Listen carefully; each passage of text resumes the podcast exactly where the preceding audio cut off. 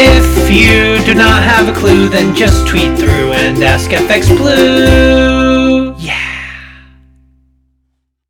Hello, good morning from a rather grey and wet Wednesday, the 25th. I'm FX Blue, and this is the market brief. It's also the birthday brief. I'm not sure if you got that memo. Um, Sunak will be on later. Um, he'll be presenting to Parliament, presenting his spending plans. Uh, the main point is to ensure that all government departments receive the necessary support uh, where a more formal budget was considered inappropriate. Uh, normal spending and taxation measures don't really apply right now with COVID 19. And that means that Sunak will leave all the finer details, like how to pay for it all, for another day. Um, in the market, sterling, uh, the sterling rally continues. I mean, the term rally is a little generous, I think, uh, as the journey higher still looks rather flimsy against the dollar. Uh, but still, we touched 133.80 yesterday, and we opened this morning around 133.65. How long will that last?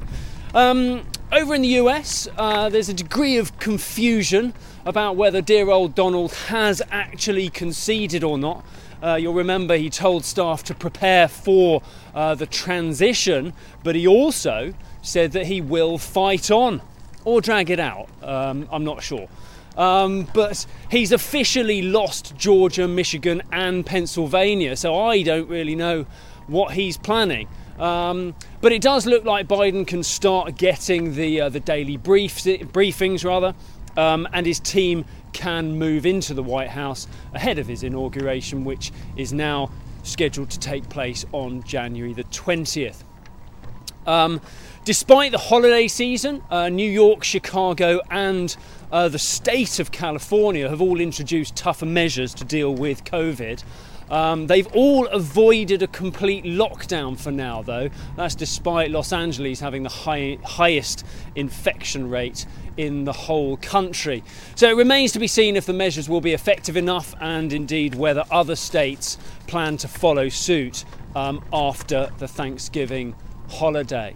Um, Yesterday, euro dollar saw its highest close since early September this year. Uh, we touched 118.95. Um, any moves closer to 120 will just add more difficulty to the ECB's inflation policy as euro strength makes the fight against deflation that little bit harder for them to combat. Right, that's it from me. Uh, I'm off for some tea and cake this morning. Why not? It's only once a year after all. Join me again tomorrow. If you do not have a clue, then just tweet through and ask FX Blue.